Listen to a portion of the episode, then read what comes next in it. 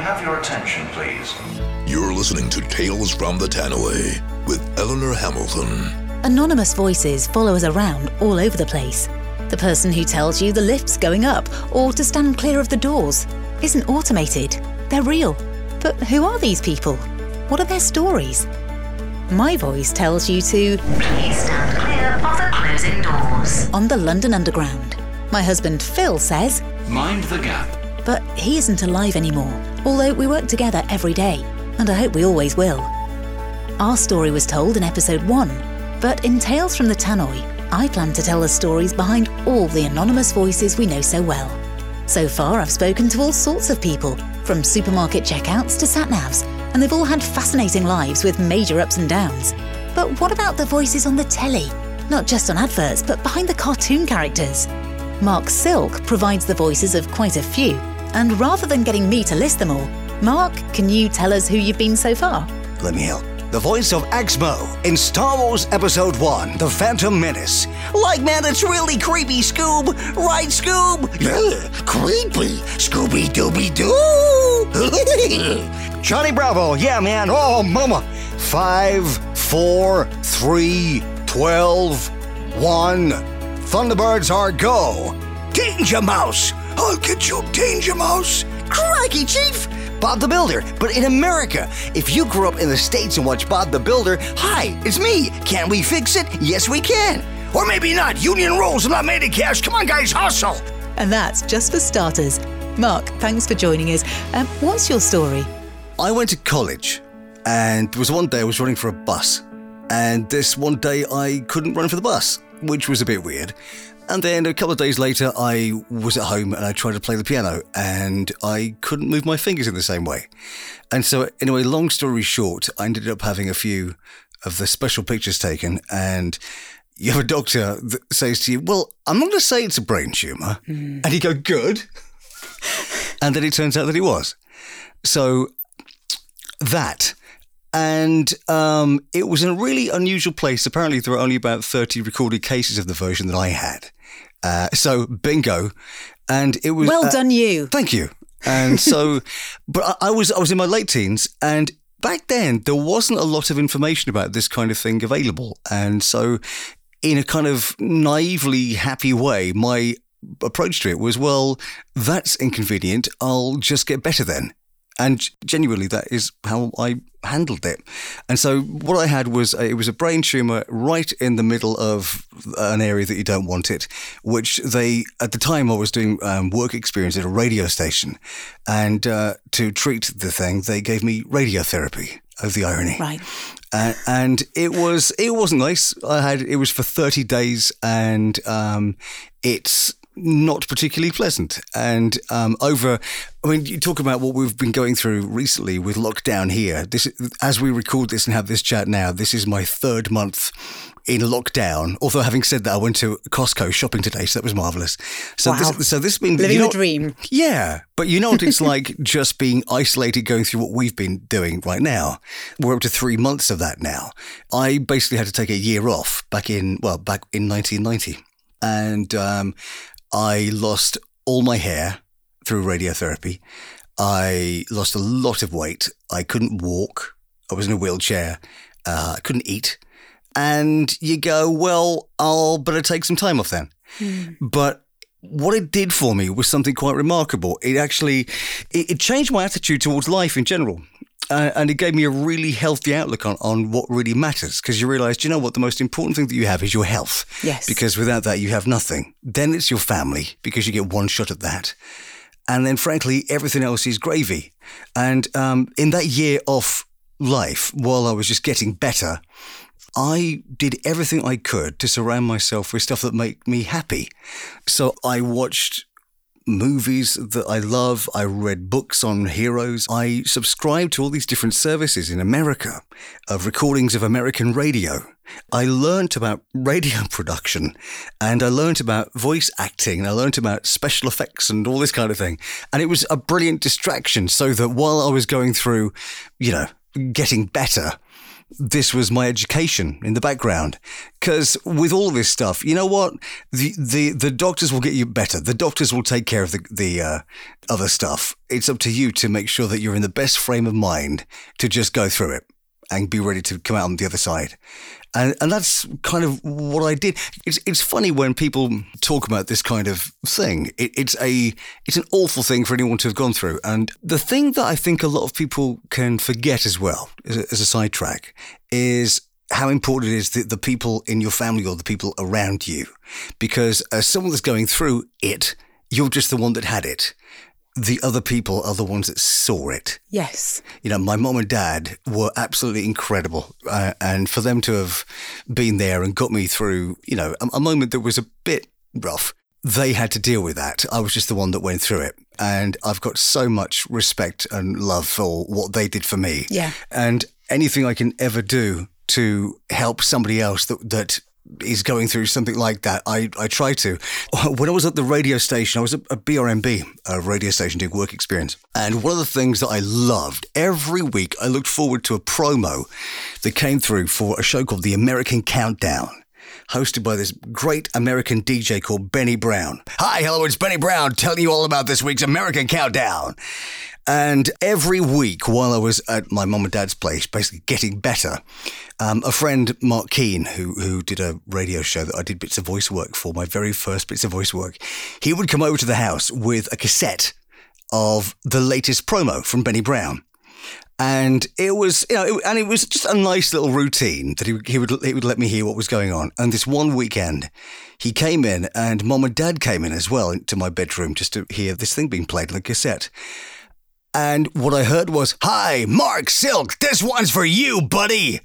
And I just burst into tears. He'd had a special version of this promo recorded by Benny Brown for me. Oh. And oh my God, it was, and I remember the wording, it was, I want you to get better, and you better do it soon, because the American Countdown Roadshow is coming to town, and I'm saving you a seat. How wonderful. and I will always remember that the, the fact that this friend did that for me and that Benny Brown recorded that for me. And back then as well, to get it to you, they sent it via satellite. It was then recorded on reel to reel. He then copied it to a cassette tape. He then, you know, it was this stuff, it really was a big deal. And that stuck with me. And I know the impact that had on my day and how happy it made me. And now, and again, you kind of think, well, if there's anything I could ever do for somebody else that's going through a similar situation, I know how happy that made me at, at, a day where, frankly, I could have done with feeling that happy. And I'm forever grateful for that. And I get asked to do these Comic Cons um, every now and then throughout the year. You know, assuming we ever we ever meet up with people again.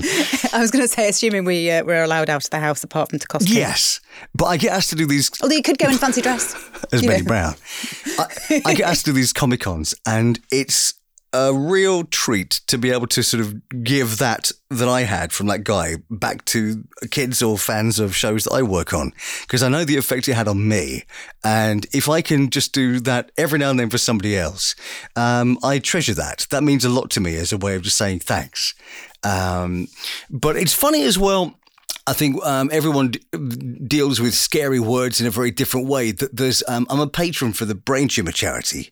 It's a lovely thing to be able to be part of. And Tom Daley is a patron, Helen Mirren's a patron, um, Ben Kingsley, a whole, there's a whole bunch of people. So you're in very good company then. In good, you're in good company. The catering is spectacular. But uh, a little while back for their magazine, um, they asked if I'd do an interview, which I did, and told, they asked about what I did. And then they said, um, so people from the Brain Tumor Charity, they're wondering, you know, 30 years ago when, when you had yours, uh, obviously you've done great and you're well and you've had this amazing life and still do. And, uh, and mm. I said, so they said, our readers would love to know which one did you have? What kind did you have? And I said, the one where you get better. Yes. And she went, ah. She said, no, seriously, you know, which you know, the actual medical name um, did you have? And I said, it really doesn't matter.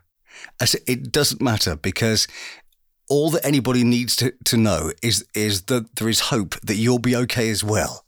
And you know, just because somebody had you know version A, it doesn't mean that your story will be the same as somebody else. All that matters is that you surround yourself with whatever you can to make yourself happy, no matter what you're going through. Yes. It might just be that your broadband's gone down and you need a bit of a smile. You know, and how I feel when that ha- when that happens. But it really is often quite simple. You just surround yourself with whatever you can to make your day okay. When you were going through your treatment, when you were recovering, Yes. was that when you became interested in, for want of a better word, doing silly voices? Or was that something that you'd always been good at? It was a continuation. The last two years of school, I did a media course and it changed my life. Right. I was mm, shy-ish at school. And one of the reasons why I nearly didn't do this media course was because there was a performance side to it.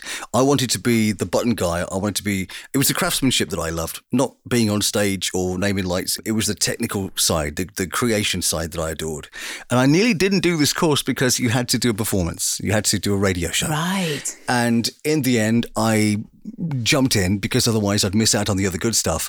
And it was like being pushed in the pool and figuring out you can swim really well because we had to do a radio show.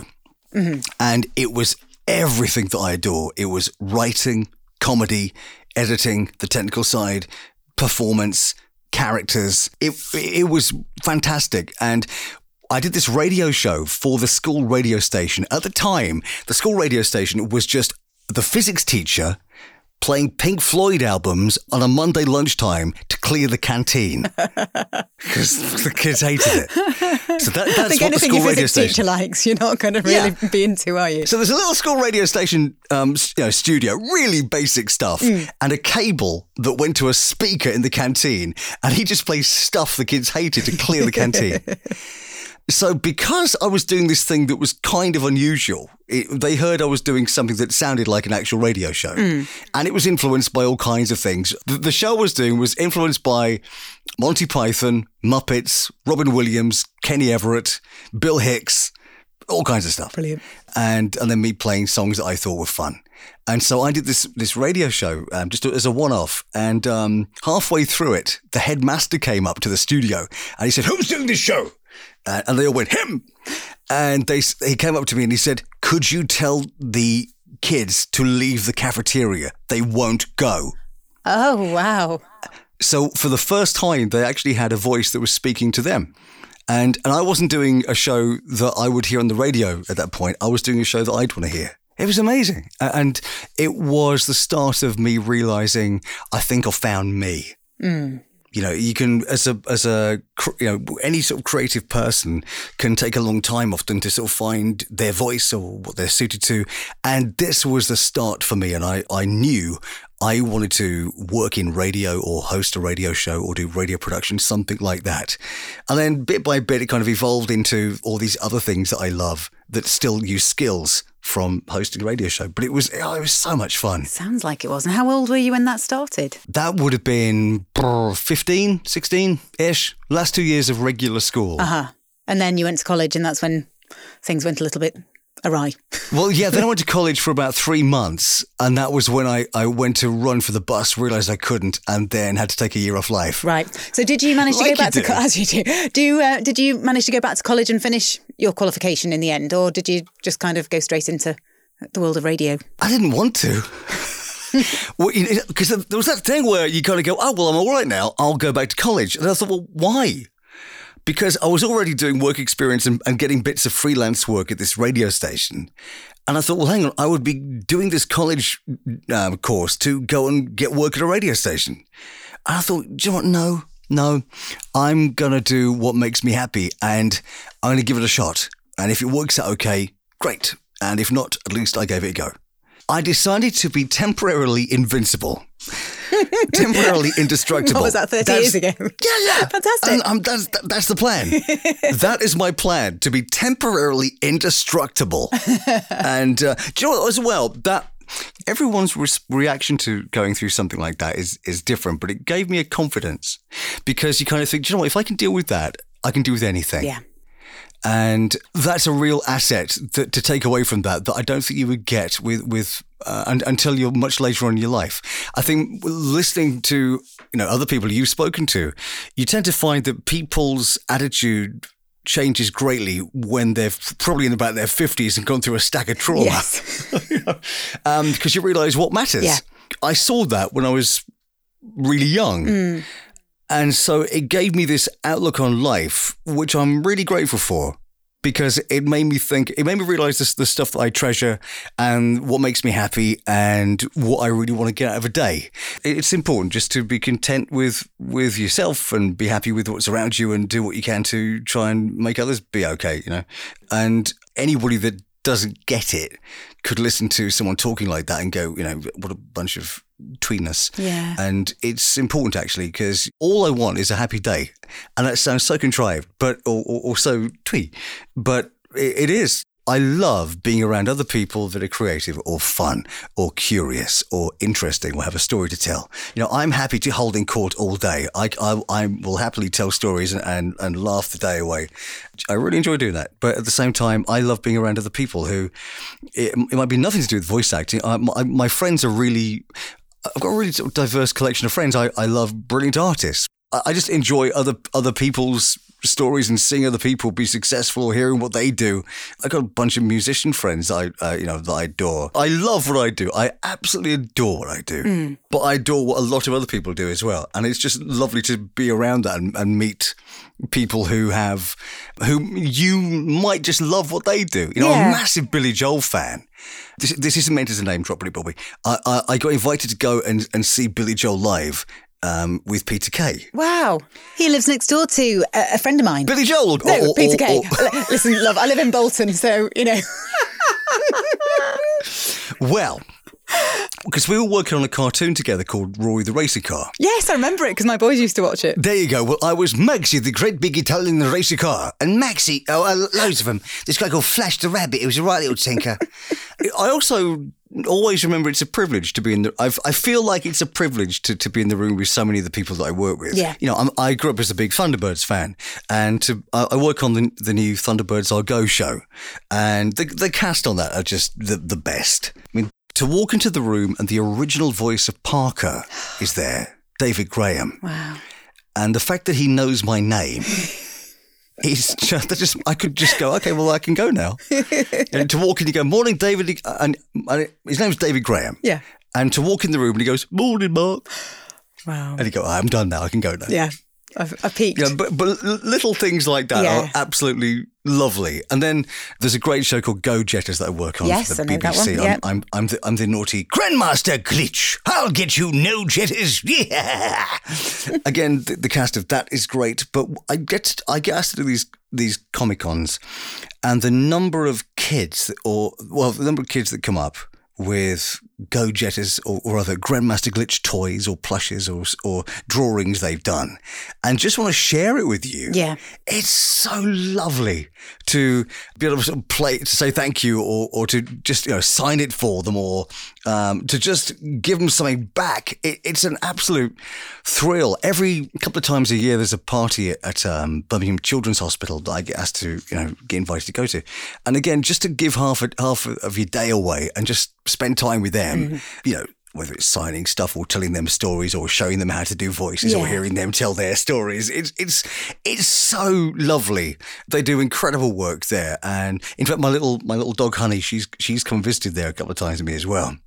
If you ever get the chance to do something like that for somebody, I I highly recommend it. In fact, Yes. there was a kid that I met a few Christmases ago Right. called Luon, and it was right as I'd packed up all these pictures and things that I'd taken just to give to the the, um, the, the patients and the carers at the hospital. Um, this party they'd invited me to. This kid arrived in this proper Stephen Hawking wheelchair with, and he had oxygen, and there was a carer and a nurse, and and and he was sitting there with his lightsaber. And he, somehow word had gone around that someone that was in Star Wars was at this party, and they got him dressed, and he came down to say hello to me, and I just said, "Right, that's it. You are getting everything." Yeah. and I we had this chat. He couldn't actually speak, but I had this chat with him, and and I told him some behind the scenes stories and you know did the voices for him and I gave him a bunch of pictures. Within about a year of, of meeting this patient, he'd been on 24 hour care for you know, forever. I got invited to host a Star Wars symphony at the Royal Albert Hall. Remember that? Yeah, I remember you. Oh my! Uh, and it was a hell of a lineup. It was the Royal Symphonic Orchestra, hosted by me, taking you through all your favourite Star Wars scores live at the Royal Albert Hall. And we did we did two shows in the one day. Yeah. And as soon as I found out I was doing that, I, I called up the um, the person that, that runs the children's hospital um, area that, that deals with those bits and pieces. I just said I was doing this thing, and I said if there's one kid that should be there, it's Luon. How do we do it? And I, I said, I've spoken to the Royal Albert Hall. Um, I've cleared it with the Royal Symphonic Orchestra. All we need to do is get him there. And they put a special team on it, and we got him there. Brilliant. And it, just to be able to make a call and do something like that, that's what I adore as a bonus of getting out of what I do, you know, for work. And you're using your The privilege for good things and in a positive way. Yeah, because you, you go, if you can, do it, do it. And we got him there, and I'm so glad we did. He loved it. His mom was there. He was dressed up in a proper little tuxedo and a bow tie.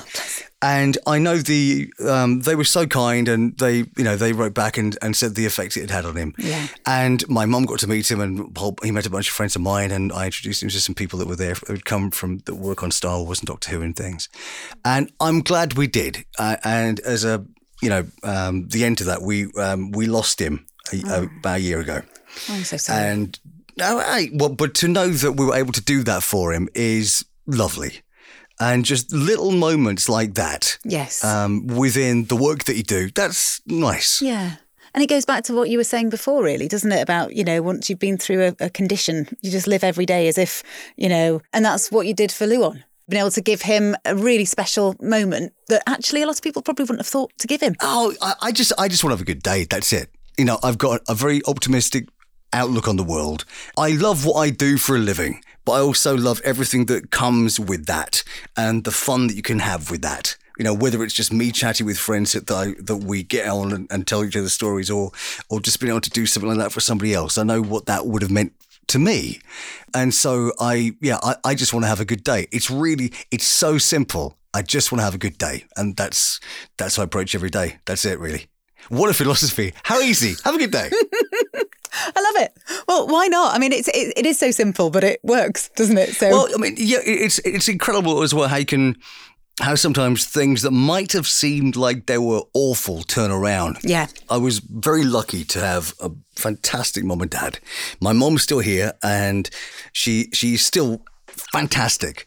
Uh, mom was always at home with us, so she was always very creative. She she was always making things, or encouraged me to make stuff, or read me stories, or um, would read me the credits off the end of cartoons, so I know what they meant. You know, things like that. yeah.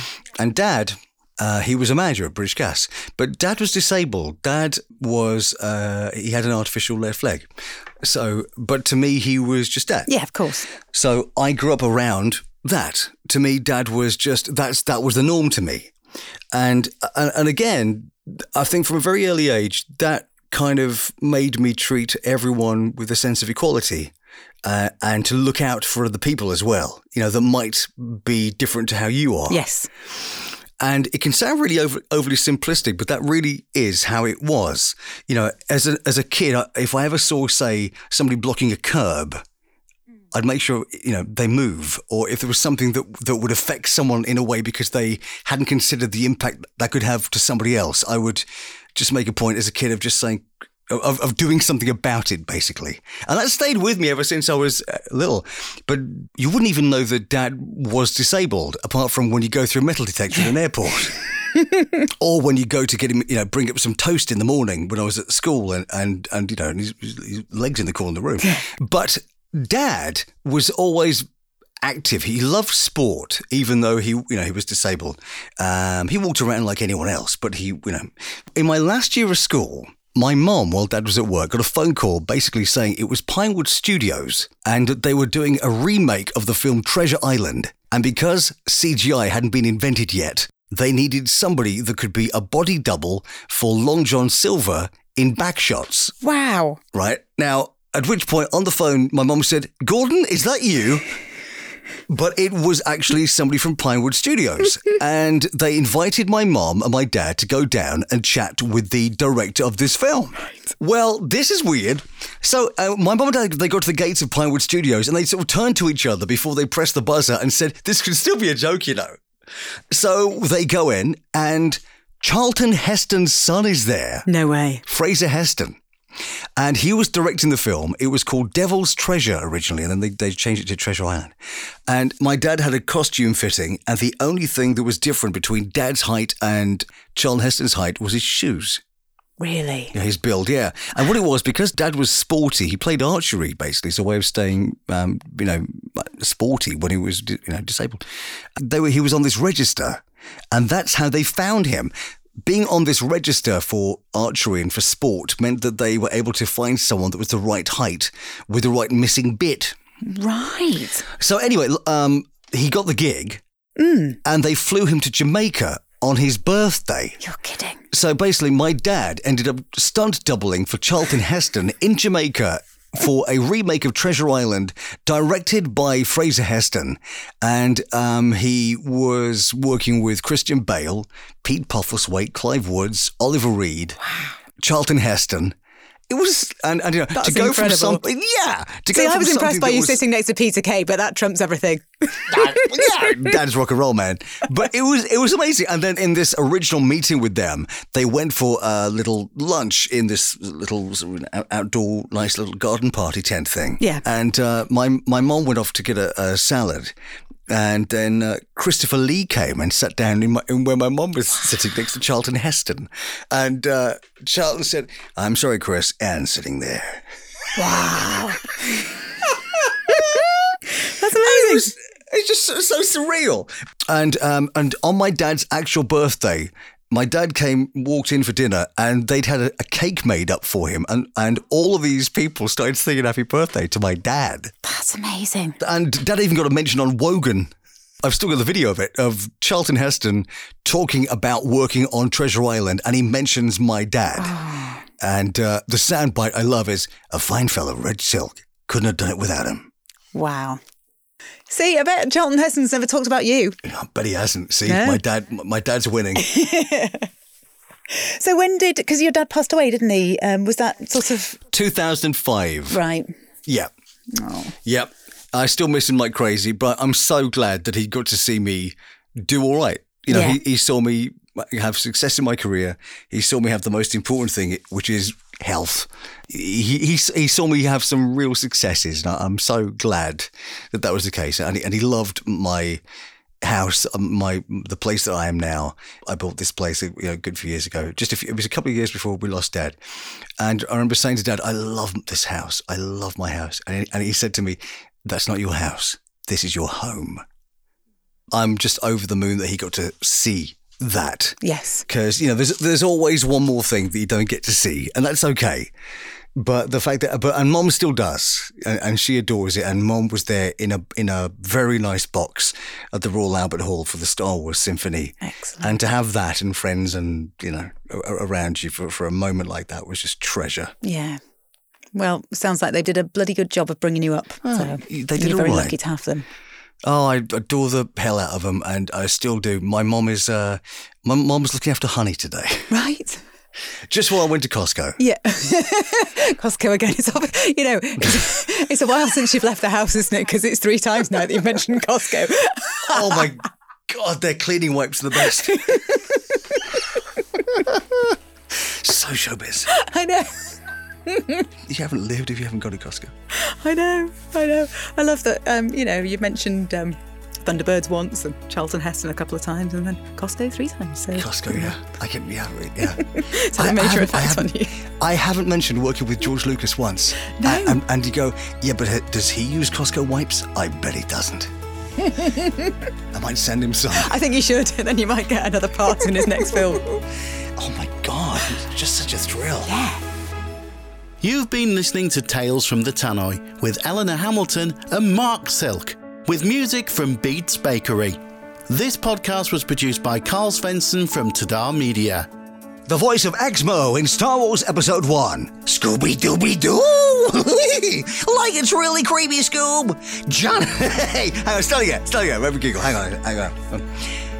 Uh, Fifi and the Flower Tots, bouncing blueberries, Fifi. It kind of goes on. there's lots and lots of voices. There was Lego City as well. Loads and loads of characters for Lego movies, Lego mini movies. What else you got? That's amazing. The voice of Bob's Butchers, Pork Street Porkington, on Local FM. He's got all kinds of meats you'll be wanting to eat. Fancy a banker? Not with my knees.